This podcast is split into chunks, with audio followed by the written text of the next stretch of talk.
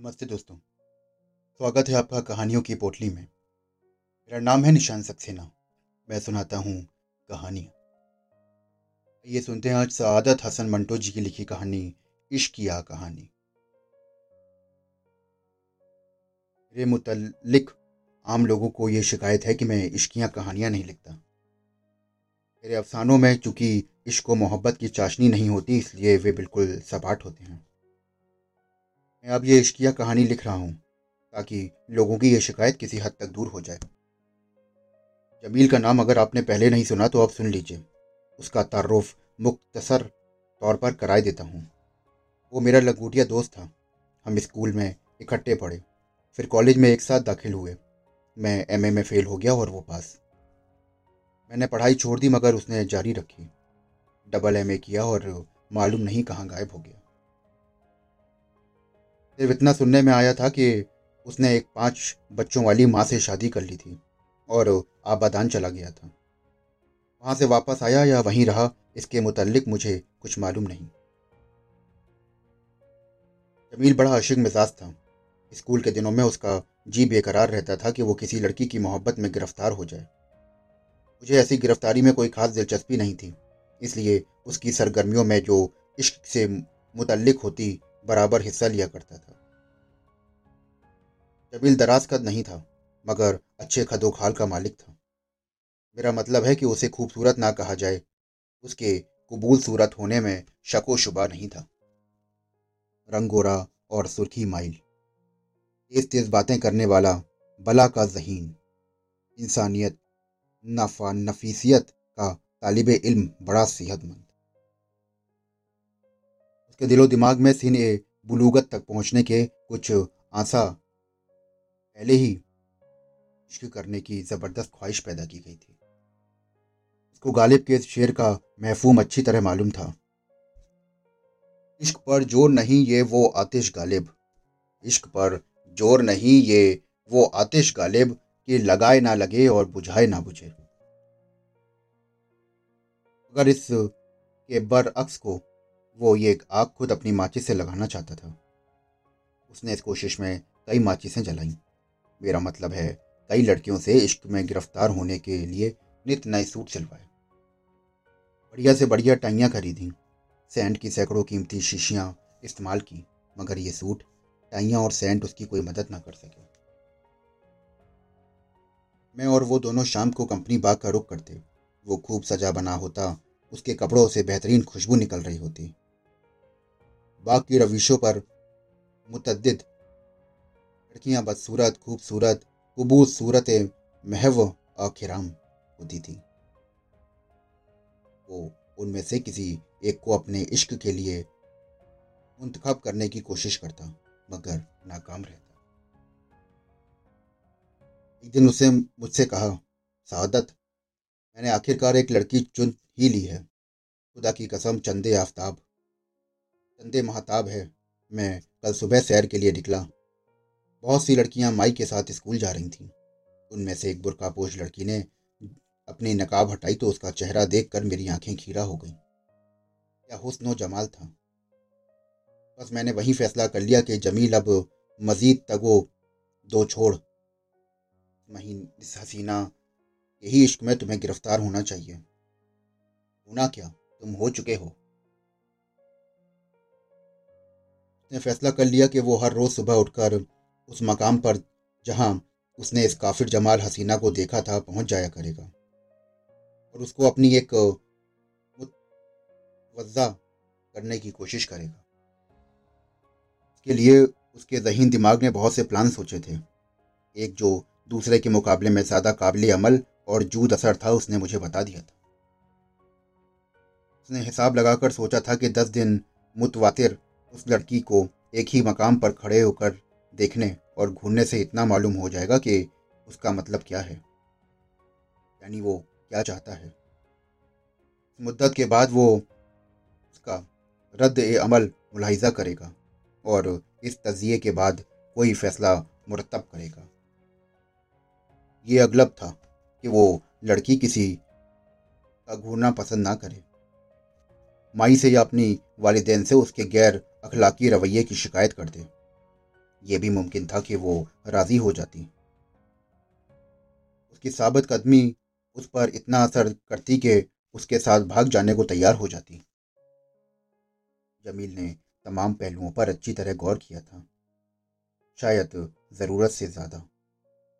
इसलिए कि दूसरे रोज़ जब वो ऐलान बजने पर उठा तो उसने उस मकान पर, जहाँ लड़की से उसकी पहली मरतबा मुठभेड़ हुई थी, जाने का ख्याल तर्क कर दिया। उसने मुझसे कहा, सादत, मैंने ये सोचा है कि हो सकता है कि स्कूल में छुट्टी हो, क्योंकि जुमा है। मालूम नहीं इस्लामी स्कूल में पढ़ती है या किसी गवर्नमेंट स्कूल में। फिर यह भी मुमकिन था कि अगर मैं उसे ज़्यादा शिद्दत से घूरता तो वो बनना जाती। इसके अलावा एक बात की क्या जमा, इस बात की क्या जमानत थी कि दस दिन के अंदर अंदर मुझे उसका रद्द अमल यकीनी तौर पर मालूम हो जाएगा। बाफर्ज मोहाल वो रजामंद हो जाती मेरा मतलब है, मुझे बिल मुशाफा गुफ्तगु का मौका दे देती। मैं उससे क्या कहता? मैंने कहा, यही कि तुम उससे मोहब्बत करते हो। जमील संजीदा हो गया। बोला, यार, मुझसे कभी ना कहा जाता। तुम सोचो, ना अगर ये सुनकर वो मेरे मुँह पर थप्पड़ दे मारती कि जनाब आपको क्या हक हासिल है तो मैं क्या जवाब देता? ज़्यादा से ज़्यादा मैं कह सकता हूँ कि हुजूर मोहब्बत करने का हक हर इंसान को हासिल है। मगर वो एक और थप्पड़ मेरे मार सकती थी। तुम बकवास करते हो, कौन कहता है कि तुम इंसान हो? मुक्त सर, ये कि जमील उस हसीन व जमील लड़की की मोहब्बत में खुद को अपनी तजिया खुदी के बाइस गिरफ़्तार ना करा सका। मगर उसकी ख्वाहिश बदस्तूर मौजूद थी। एक और खूबरू लड़की उसकी तलाश करने वाली निगाहों के सामने आई और उसने फ़ौरन तहैया कर लिया कि उसे इश्क लड़ाना शुरू कर देगा। नबील ने सोचा कि उससे खतों किताबात की जाए चुनानचे उसके, उसने पहले खत के कई मुसवदे फाड़ने के बाद एक आखिरी इश्क मोहब्बत में शरोबोर तहीर मुकम्मल की, जो मैं यहाँ मिनो अन नकल करता हूँ। जाने जमील अपने दिल की धड़कने सलाम के तौर पर पेश करता हूँ। हैरान ना होइएगा कि ये कौन है? जो आपसे यूँ बेधड़क हम कलाम है। मैं अर्ज़ किए देता हूँ कल शाम को सवा छः बजे। ओ नहीं छः बजकर ग्यारह मिनट पर जब आप अमृत सिनेमा के पास तांगे में से उतरी तो मैंने आपको देखा। बस एक ही नज़र में उसने मुझे मशहूर कर दिया।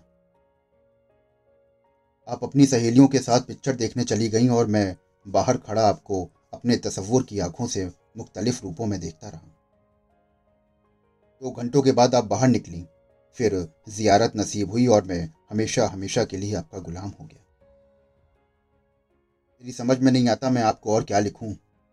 बस इतना पूछना चाहता हूँ कि आप मेरी मोहब्बत को अपने हुस्न जमाल के शायान शान समझेंगी या नहीं। अगर आपने मुझे ठुकरा दिया तो मैं खुदकुशी नहीं करूँगा।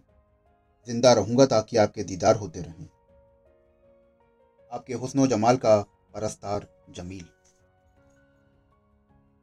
ये खत उसने मेरे घर में एक खुशबूदार कागज़ पर अपनी तहरीर से मुंतकिल किया था। लिफाफा फूलदार और खुशबूदार था, जिसमें जमालियाती के जौक ने को पसंद नहीं किया था।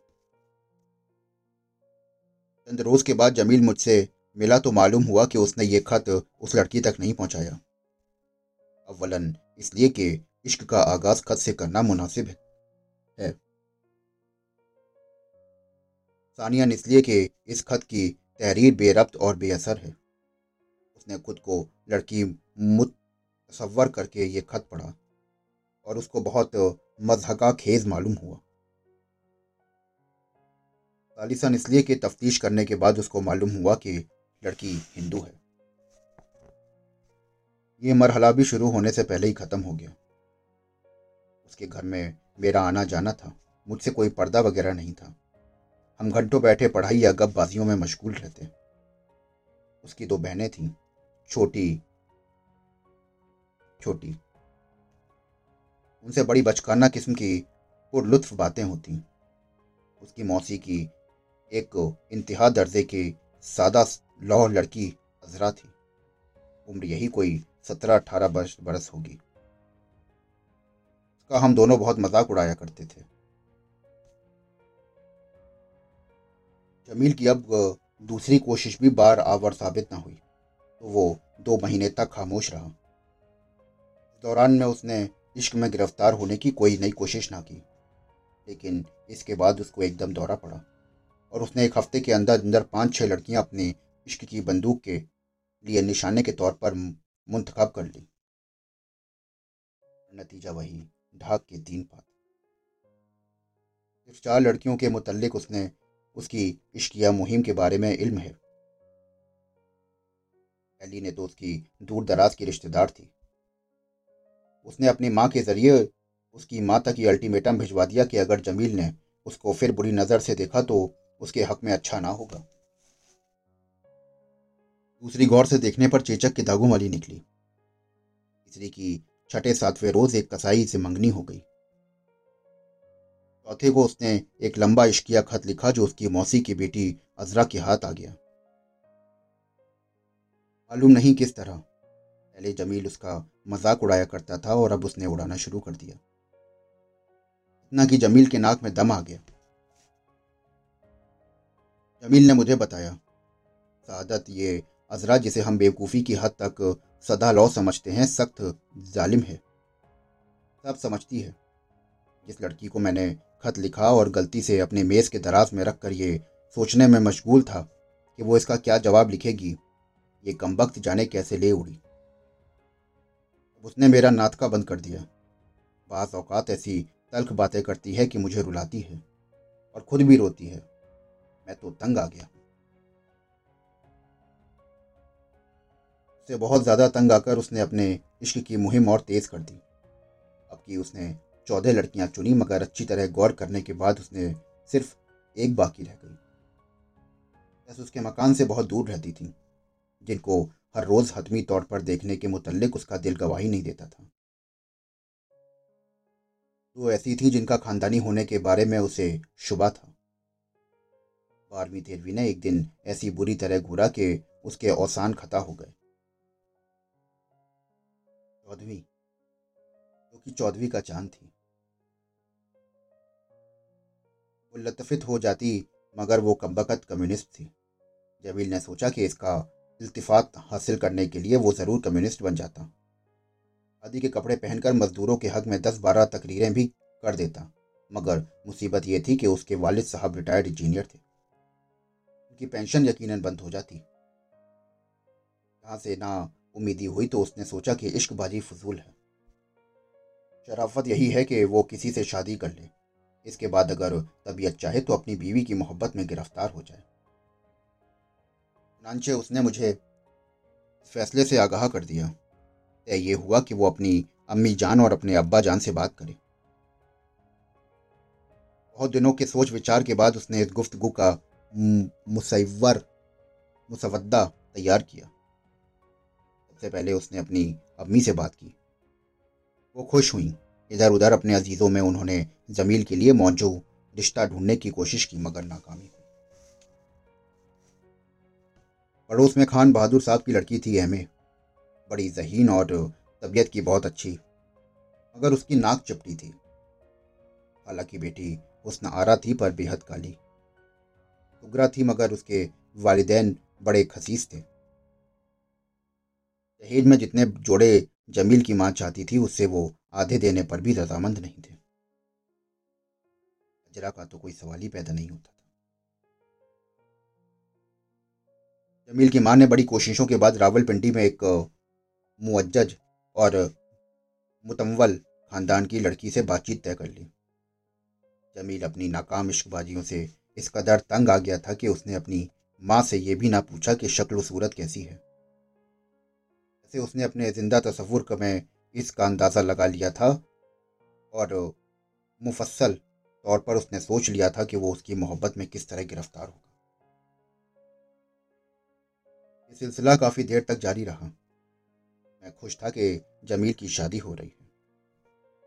उसके मर्जा मुतल ब इश्क का एक फ़कत यही वाहिद इलाज था। छः महीने गुजर गए। आखिर रावलपिंडी के उस मुअज्जज और मुतवमल खानदान, जिसका नाम गालिबान शरीफा था, उसकी मंगनी हो गई। तरकीब पर उसे ससुराल की तरफ़ से हीरे की अंगूठी मिली, जो वो हर वक्त पहने रहता था। इस पर उसने एक नस्म भी लिखी, जिसका कोई शेर मुझे याद नहीं। एक बरस तक सोचता रहा कि उसे अपनी दुल्हन को कब अपने यहाँ लाना चाहिए। आदमी चूँकि आज़ाद और रोशन ख्याल किस्म का था। इसलिए उसकी ख्वाहिश भी थी कि माँ बाप से अलाहिदा अपना घर बनाए। ये कैसे होना चाहिए? उसमें किस डिज़ाइन का फर्नीचर हो? नौकर कितने हो, महावर खर्च कितना होगा? सास के साथ उसका क्या सलूक होगा? इन तमाम उमूर के बाद में उसने काफ़ी सोच विचार की। नतीजा ये हुआ कि लड़की वाले तंग आ गए। वो चाहते थे कि रुखसती का मरहला जल्द अज जल्द तय हो। जमील इस बारे में कोई फैसला ना कर सका। लेकिन उसकी अम्मी ने एक तारीख मुकर्र कर दी। कार्ड वार्ड छप गए। वलीमे की दावत के लिए ज़रूरी सामान का बंदोबस्त कर लिया गया। उसके वालिद बुजुर्गवार शेख मोहम्मद इस्माइल साहब, रिटायर्ड इंजीनियर, बहुत मसरूर थे। मगर जमील बहुत परेशान था। इसलिए कि वो अपने पढ़ने वाले घर का आखिरी नक्शा तैयार नहीं कर सका था। रुखसती की तारीख 9 अक्टूबर मुकर्र कर दी गई थी। 8 अक्टूबर की शाम बहुत देर तक मेरा ख्याल है रात के दो बजे तक। उस आने वाले हादसे के मुतलक तबादला ख्याल करते रहे। इन किसी नतीजे पर ना पहुँचे। आखिर तय ये हुआ कि जो होता है, होने दिया जाए।